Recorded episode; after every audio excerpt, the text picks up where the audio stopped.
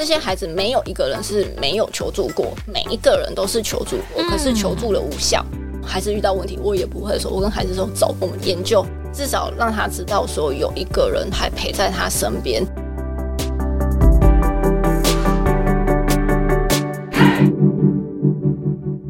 Hello，我是善慈，窝是什么东西？自立好窝，成就好我。这个频道由 CCSA 中华育幼机构儿童关怀协会企划录制。今天我们要继续听听 CCSA 的自立社工世化的分享，他眼中的自立少年，还有每个普通人，我们可以为自立少年做什么？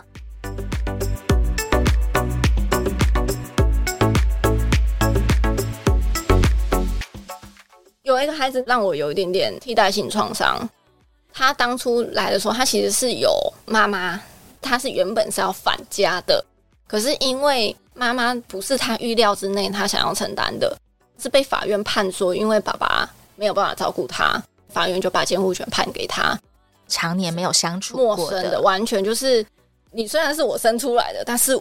不熟，超陌生啊！又被法院规定说，现在你要照顾你的孩子。对，他又不相信这个孩子，因为他觉得这个孩子很不乖。因为他说，他认为爸爸那边的家族精英，这个孩子不会比较好。接回家的时候，不给孩子一个房间，不给孩子钥匙。妈妈对自己的孩子其实很有敌意。对，他把他的孩子放在他的更衣间里面，只有一张床垫这样子。我们后来听到的时候，我整个傻眼。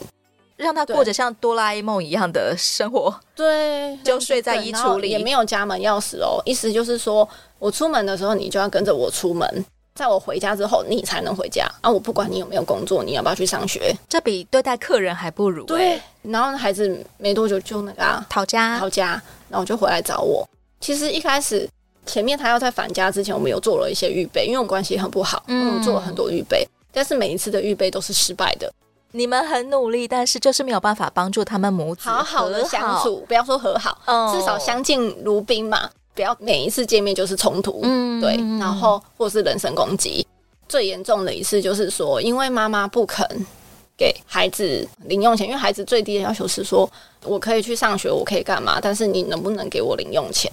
妈妈不肯给，好像是妈妈的朋友就丢了一张一千块出来，呛他妈说，教孩子不是这样教的。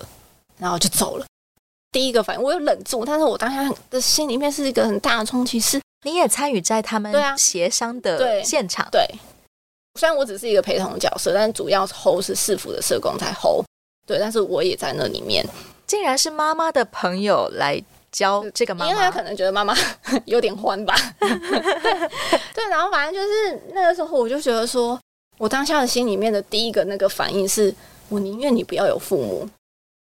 真的，对，就是虽然表面上不能讲，这个散会都散完了之后啊，我在办公室爆哭，因为我觉得当下我已经没有办法把专业拿出来，因为我觉得太挫折了。对，而且我觉得我真的宁愿这孩子不要父母，我宁愿他是孤儿，至少他不会受到这样的伤害。他也很不喜欢这个，他也不愿意，但是他也是有点被迫。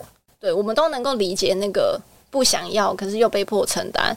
他其实也没有预备好，他要当妈妈了。对对，然后他也不想承担，甚至因为这个孩子，他的原本预备要走入婚姻的那个男朋友，整个都延后，没有办法去责怪妈妈什么。每个人的人生都被卡住了。对，最无辜的是这个小孩啊！整个事情就结束了之后，就是我整个替替代性创伤嘛，我就是爆哭。对，因为那个时候我又觉得，为什么我没办法用很专业的角度？因为那时候我觉得我好像同情这个小孩，但是我们的训练告诉我们说不能同情。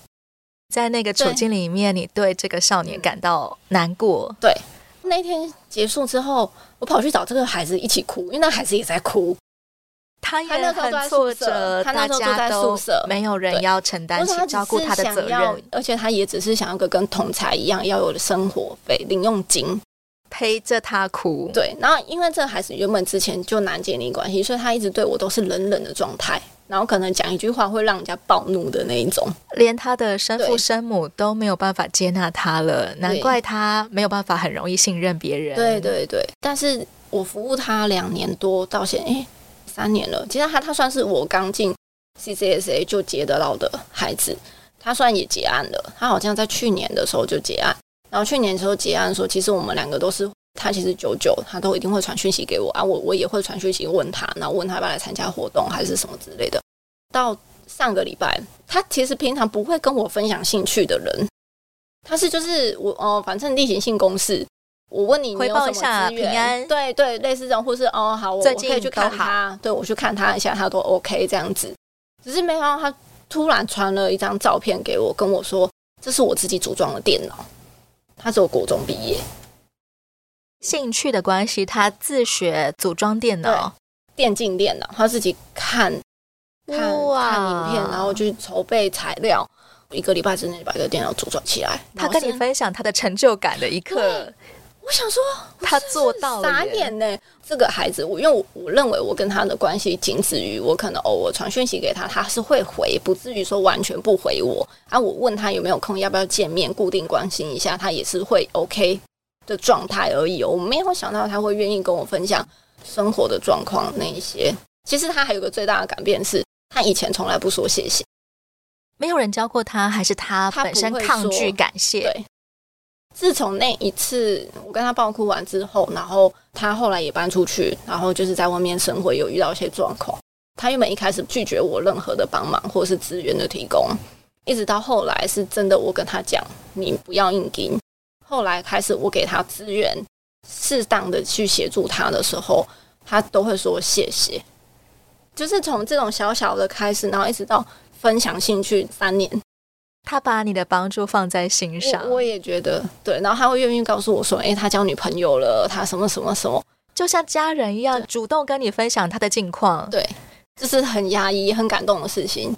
自立少年是不是常常会有一种逞强、不愿意求助的倾向？倔强啊！因为在他们的成长过程当中，他们经历到的是没有人帮助他们，或是没有人愿意他们，他们站在他那边，靠自己最好。所以习惯了不去求助，遇到什么问题我都自己一个人扛就好。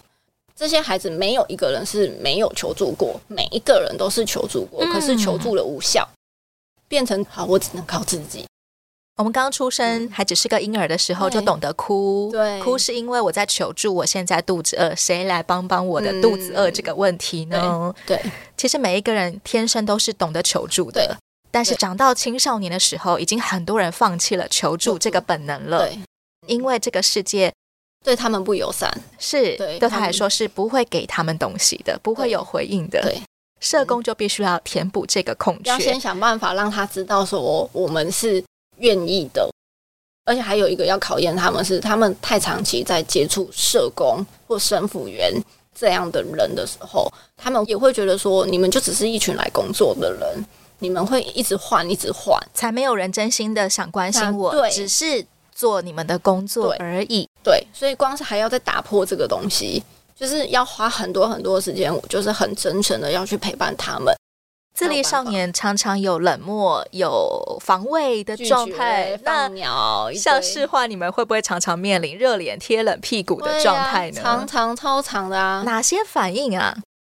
沉默都还算好，还有一种就是避不见面、搞失踪、搞失踪那种也都有。就算你关心了一百句话，他也都是已读不回。哦、对，类似这种也都很多。还有就是你还要拿捏，说你如果太碎碎念、太啰嗦的话，他们也会不搭理你，很烦的也不行。对对，对，那你会不会焦虑啊？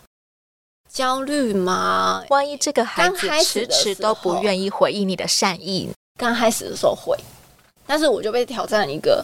就是说，为什么你的这些关心他就要回应？你又不是他的什么人，对他来说很重要吗？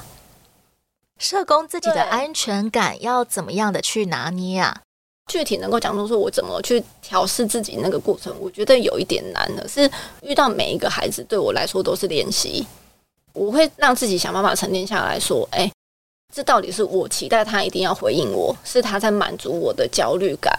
还是是因为什么原因，所以我一定要他回，或者一定要他怎么样？不断不断从每一个孩子里面去练习，分清楚是我的焦虑感，还是是？我觉得这点很重要。其实我到现在面对不同的孩子，我也是还在练习这件事情。像并不会因为年资增长了，你就觉得你熟练于拿捏安全感了。对，有时候拿捏讲话了，有时候太太重了，会不会影响到后面我跟他的互动，还是什么时候？我会一直去思考，哎，我刚刚讲那个他会不会怎么样？变成是说，我会想要反复的去确认，我上次讲了某某话是不是让你觉得不舒服、不开心，还是什么的？我后来发现，我有一段时间是这样，可是后来我觉得这不对，是我自己焦虑，我自己讲错话，我为什么应该要在我在面对他的时候，我就要去注意到这件事情？哪些时刻你会需要向自立少年解释或者是道歉呢？当下我有意识到我这是讲了什么让他觉得不开心，我其实会直接跟他说：如果我刚刚讲了什么让你觉得不开心，我先跟你道歉。大部分的孩子都能够说：哎，还好，还是怎么样啊？也有真的说不开心的，然后我就会跟他说：那也谢谢愿意告诉我说：哎，我刚刚真的让你不开心，还是什么？我现在是练习到我自己当下觉得不对的时候，我会马上。跟孩子说：“哎，我刚刚是说什么让你觉得不开心？如果你不开心，我跟你道歉。我好像讲错话了。那你会被少年冒犯到吗？会啊。什么样的行为或是话语会冒犯到市化社工？诶，过度的情绪的时候，我会觉得说社工可以当你的情绪的社童，我觉得都没有问题。但有时候孩子们的情绪太高涨的时候，我其实会紧张，我会害怕，我会焦虑。”可能情绪一上来，可能会暴躁，还是血脉喷张，对，非常的激动，嗓门特大，然后甚至是动手动脚啊，就是屌脏话。对，然后我就会很紧张，很紧张。然后，但是我表面看起来会很镇定的那种。对，专业素养要有。对，然后，但是我会告诉他们说，我知道这件事情对你来说很生气，很如何，或者很难过，很怎么样，你才会这样。但是因为我是比较紧张的人。那你刚刚那样的情绪反应还是什么的，会让我有一点担心或是害怕。你也会表达出你的不舒服。对对，我会跟他讲，哎，刚刚那个什么，其实我有点不舒服，或是你刚刚讲了什么话，让我有一点点不舒服，但我不会在意。其实，在少年的成长过程当中，可能很少有人这么坦白的向他们分享你跟我互动之间我所感受到的喜怒哀乐，我的状态，对对对，还有我感受到你的状态。因为我我就会跟他讲说，你可以对我这样，是因为我觉得我知道你怎么了，我认识你，我知道你不是故意的。知道你不是想要伤害我，还是怎么样？他只是我会紧张，对，然后但而且我会想到说，你以后如果你也这样子去对待一些跟你比较不熟的人的话，你会失去很多朋友，可能会因为这样失去很多机会，或是你会伤害到一些你觉得重要的人。我会这样跟他们讲，但是我都会在后面的时候，我自己的情绪比较缓了之后，我才有办法说。什么样的情况在你跟少年之间会变成一种你迟迟没有办法解决的问题啊？嗯，当孩子需要时间，他才有办法慢慢起来振作。那一段时间，我觉得是只能等待一个事件才能 push 他的时候。你不知道等多久，你不知道事件什么时候会有，什么时候他才能够对你终于知道要这样了。也有可能等到最后是他也不会开花，对，可能等到最后是他就不知道为什么就不了了之，或者是说你还是在那个原地。比如说，我们都知道孩子要去工作才有办法生存，但就是有孩子觉得不想要工作，不去工作，我两万块我就能活，我一万块很多，我可以活很久。我们都知道现实生活不可能这样子，我们看得出来他的现实感跟实际上的现实有很大的落差的时候，对，对，真的不能小看青少年的生存能力，他们真的都永远都有他们自己生存的方式。我们能做就是尊重生命，可是尊重生命之下，我是放在安全前提。我知道是我自己焦虑，我要告诉他说：“你现在马上就要去找工作，还是什么的？”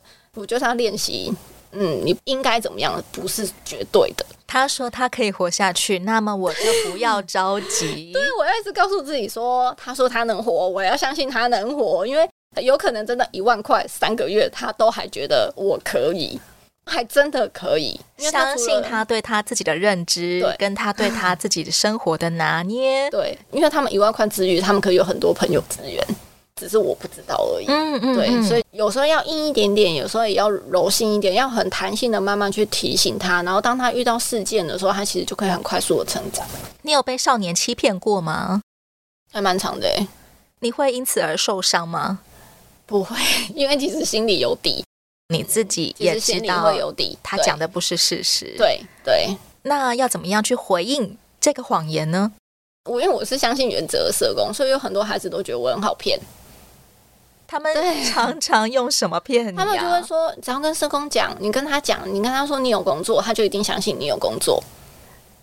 很多个孩子都来对视化社工说：“我有工作。”其实视化社工一眼就知道你没有在工作。其实多少知道，光是听他去描述他的工作的内容、具体的事件等等那些，他是讲不出来了。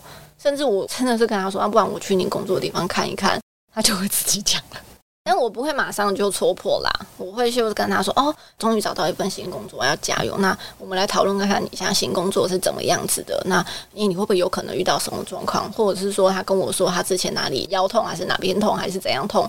那、啊、你做那个工作还是会遇到脚没办法久站的问题啊？讨论一下我们要怎么解决这个问题。”就是告诉他说，我也相信你跟我说的所有事情。那我来跟你讨论之前发生过的问题，我们怎么克服？就是要想办法让他能够继续延续下去。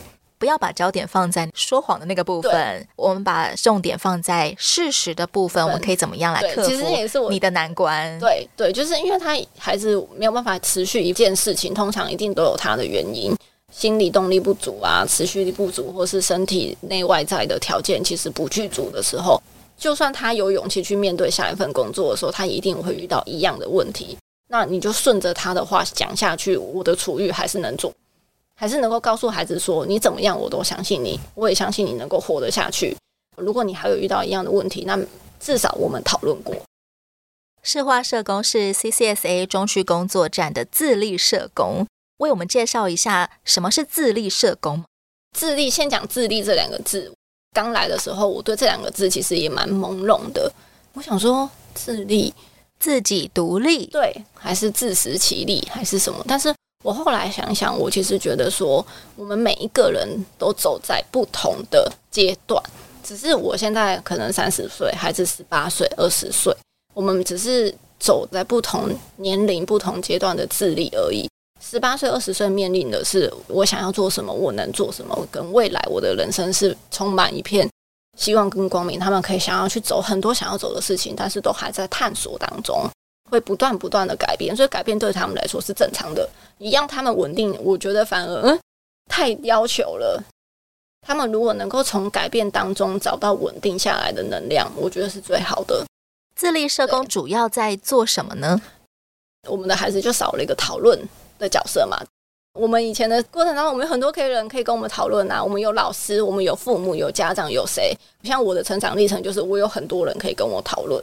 家里面虽然没有办法给你经济的支持，但起码他们支持你做社工，或是说，哎，可以一起讨论。我找到什么资料，我们一起讨论，可以帮助我做决定。我们的孩子缺乏了一个可以讨论的对象。大部分的孩子，我觉得啦，我自己觉得，那所以我觉得陪伴他们一起讨论，甚至我也会遇到我不会的问题，他们遇到问题可能比我过去的人生当中遇到的还更多。反而是我觉得有时候他们会是我的师傅，光是有人可以聊一聊，其实就足以帮助他们维持一个自立的生活吗？嗯，那个是情绪支持上面的，但是如果是聊一聊的部分，但是如果又有人可以一起带领引导者。引导他去知道说，哎，这件事情有多少解决方式，哪一个解决方式是最适合自己的？我觉得这很重要。还是遇到问题，我也不会说，我跟孩子说，走，我们研究这个问题怎么解决，我们一起。我也是会，社工并不是少年的天，我也不是万能的，我可能也会遇到很多我不懂的事情。像我们孩子也会遇到投资的问题，还有继承的问题，然后我自己可能更后面我也都没有遇过事。还有结婚呐、啊，未婚怀孕要怀孕的啊，就是这些都是我也没有遇到过的。有哪些事情会被社工视为哇？忽然间他现在闯了一个祸，出了一个包。我觉得贷款这件事情蛮危险的，忽然背了一大笔贷款。对，我来这里三年，那有些蛮多过去结案的孩子回来之后，其实还是会保持联络嘛，还是会关心，可是。他年纪也到时候还是结案，但是他们会回头看说：“哎，社工，我好像中间有跑去贷款还是什么，但是我现在还不出来。那笔钱可能是三五十万以上那种金额。等等，那你们要怎么办呢？我我只能跟他说，我们先好好面对。那我们来想解决方法。银行那一段能够做什么样的帮助，还是说你自己有没有什么想法？社工光是处理少年五花八门的问题。”不知不觉就练就了很多 sense。对，但我会告诉自己说，孩子的人是他的人生，他我们都没有人能够去承担他的人生。我们能做就是说陪伴他去有勇气的去承担，不要让他再继续往下掉。至少让他知道说有一个人还陪在他身边，可能会是重要，让他至少有可能想不开的时候，可以想起这个人，停止他想不开的这件事。闯祸、犯错、出包都不是最严重的问题，最重要的是他们要知道社工愿意陪他一起面对，对，一起来处理。对，我想多一个人，自己就不会背负太大的压力，然后走到像市化社工会担心的，万一他放弃自己，人生没希望。对，至少有人讲讲话，还可以发泄一下，有发泄有差。在这三年的 CCSA 的服务过程当中，市化社工有曾经想过要离职吗？想要离职吗？有啊，常常。哪些 moment？事情做不完的时候。你指的是？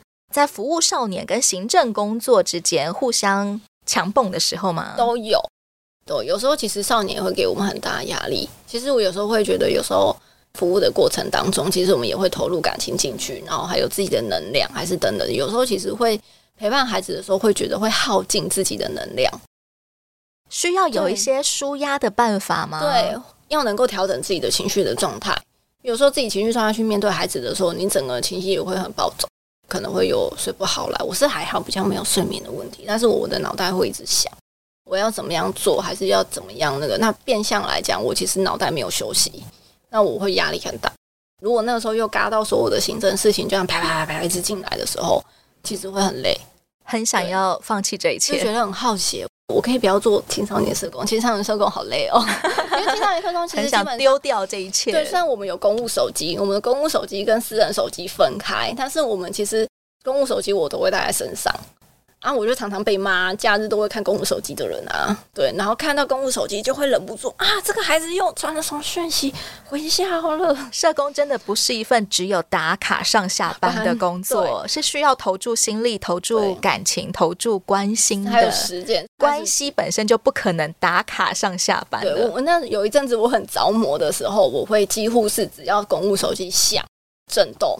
我一定会拿起来看，立刻弹起来，然后整个神经绷紧。对，而且我有阵子是做宿舍管理，做宿舍管理的时候，其实我很怕半夜宿舍生父阿姨还是什么打电话来，万一半夜在宿舍出了什么状况干嘛，我就要立刻奔去。那个时候在做宿舍管理的时候，我真的蛮常会想要。只要有事，我就想要冲宿舍。要不是我们主管会阻止我，不然我真的是一天到晚只要电话响，我可能就会想要直接去宿舍，随时都想要盯紧，希望大家都好好的，没有发生什么事情。对，但是你怎么样越过那些低潮期，你又继续做下去了？其实我觉得主管跟我们的支持，我觉得蛮重要的。社工跟社工之间彼此怎么样互相 cover，可以对这份工作长久永续下去会很有帮助。我觉得这真的好讲嘛，我我就怕太白话，到时候消音一下，就是一一起骂个案，不是说骂个案，而是有时候遇到一些个案，有时候行径太过于没有现实感跟理想的时候，我们也会有情绪，所以我们总是会不小心。会想要一起骂一,起 murmur murmur 一下，对 murmur 一下，他搞到我很烦，他又圈圈叉叉的，他又已读不回我，对，怎么沟通都沟通不了，你到底有没有听懂我在说什么？大家一起来崩溃大咆哮一下，就会就会释放能量，类似这种就是情绪支持上面。那如果回归到专业的部分，我觉得督导的系统很重要，就是因为我主管看到我当时太疯魔的状态。给自己很大的压力，其实我这样很快就耗竭了。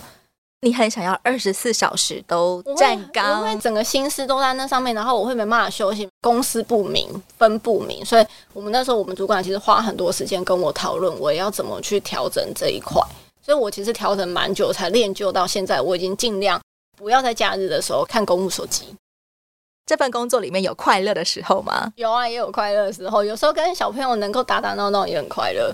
就可以继续过完下一个明天、后天了。对，还有哪些例行性的工作项目可能会让你觉得很烦的？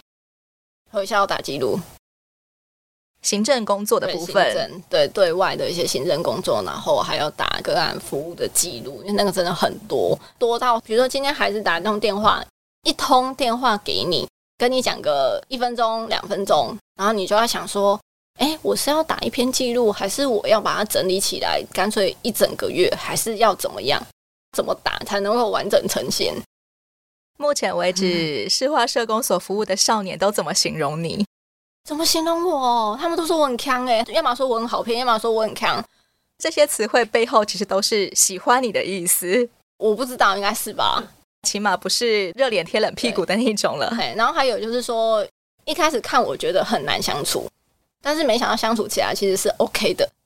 不止你发现他们跟你原本以为的刻板印象不同，他们也会发现你跟他们的刻板印象是不同的。对。然后我在他们面前也做自己啊，我只有在要严肃的时候会严肃，因为我就是平常的时候有时候很强啊，有时候傻傻的这样子。然后可是他们遇到很严肃、很认真的事情的时候，其实我会跟他们说，我现在要跟你讲的事情，其实真的比较认真、严肃一点，可能没有办法嘻嘻哈哈。但是我跟他讨论完这件事情，我跟他说好，我们讨论完毕了，我们可以轻松一点。我会这样跟孩子讲，所以孩子有时候会知道。我严肃的时候很严肃，但是我要跟你嘻嘻哈哈，我也可以跟你嘻嘻哈哈。从世华社工的角度，你觉得 CCSA 在社会上扮演什么样子的角色？我觉得 CCSA 的定位，特别是走在青少年服务的最后一里路，在孩子的成长阶段，我们承接的是他们已经要迈入社会的，真的是没有迈入社会的那个很大的转折转捩点，是大人又不是大人，知世故又不知世故。我说知世故又不知世故，是因为他们的历经可能比我们的很多人都还多。他们其实很了解社会是很残酷的，他们的家庭都这么残酷了，更何况是社会。一开始的处境就是残酷的。对，然后不知世故是他们还保有孩子们的天真跟纯真，跟没有现实感。可能他真的以为一万块可以过三个月。对对，对，类似这种。对，但是这几年的时间的陪伴，我觉得相对来说，他们的改变会非常的大。可是如果这个时候没有人可以陪在他们身边的话，不小心就走歪了，不小心这个社会安全网又有破洞了。如果我们能够做最后的那一层网的话，我觉得我们甚至可以创造很多对未来是有贡献的青年。我其实都很觉得我们现在服务的这群孩子，未来都可以是发光发热。虽然可能不是很很有名的人物干嘛什么的，但至少他们在他们的人生，在他们的生活空间。他们都能有自己的天地，也教会这些少年怎么样为自己的人生织起一张网。对，哪一天有可能你十年后你会度掉一个事情，嗯，然后你又摔一跤的时候，你要懂得接住你自己。对对对，其实我都跟孩子说，社工没办法陪他们一辈子，因为他们有的孩子会说，社工我我如果太独立，你会不会怎么样？我说不会怎样，我很开心，我很开心你能够自己去决定去解决很多事情，然后。你回来跟我分享你遇到什么事情，但是你做了什么事情，你解决了，我其实会很替你开心。在青少年服务里面，你说成功的服务嘛？让我最有成就感的服务是孩子自己解决的时候回来告诉社工，我做到了，我做到，我可以了，而不是回来说，哎，一社工我又不行了，你来帮我干嘛？什么什么？其实我闯了一个祸，你来帮我收烂摊子，对，我才会觉得这个是我服务的最有成就感的事情。对于每一个已经结案，然后可能慢慢开始淡出世化社工的这些，呃，可能慢慢开始淡出世化社工生命当中的这些自立少年，他们可能已经变成了青年了，变成了成人了。你心里面会对他们有什么样的期许？平平安安就好，真的平平安安就好。对，没事就是好事。对对，真的。结案的时候，他们会说：“哈，社工要结案哦，舍不得。”哎，我通常都会开玩笑跟他们说。有社工在身边不是一件好事啊，代表你的生活一直有很多的 trouble。对，我常常会这样跟他们开玩笑，所以你一直没有办法毕业。对，你的生命够成熟了，可以毕业了，但我们的关系还会持续下去。我就每节我都会说，没事也可以回来看看我们啊，然后聊聊天啊，真的都没有关系，甚至回来当我们的 mentor 啊。世华社工，你觉得一般社会大众可以给自立少年最实际的帮助是什么？其实我觉得帮助有很多种形式，但我会觉得说，我们现在做青少年，真的最重要是他们的工作跟就业。如果哪一天你看到一个社工带着一个半大不小的小孩去面试，请给他们机会工作，不要觉得说好像啊，社工陪去就怎么样怎么样。虽然他看起来应对能力不太行，嗯、工作技能不太行，对，对，但是请相信他愿意学习。对，如果我手中有机会，就给他，就是试着相信他们一定可以长成很棒的大人。给他们一个机会，然后如果愿意的话，再多给他们一点包容。今天听完世话社工的分享，每一个小人物你都可以找到可以为自立少年尽一份心力的方式。欢迎正在收听的朋友上到 CCSA 中华育幼机构儿童关怀协会的网站，在那里你会看到我们有各式各样可以帮助自立少年的方式，给一个窝补助他们生活住宿，许一个梦支持他们就学就业，疗一些伤陪伴他们看见曙光。欢迎你来电跟我们讨论，可以怎么样进一步的帮助失家儿衔接自立生活。我是善慈，今天谢谢世话社工，谢谢大家。欢迎订阅追踪我是什么东西？自立好窝，成就好我。我们下回再见喽，拜拜拜。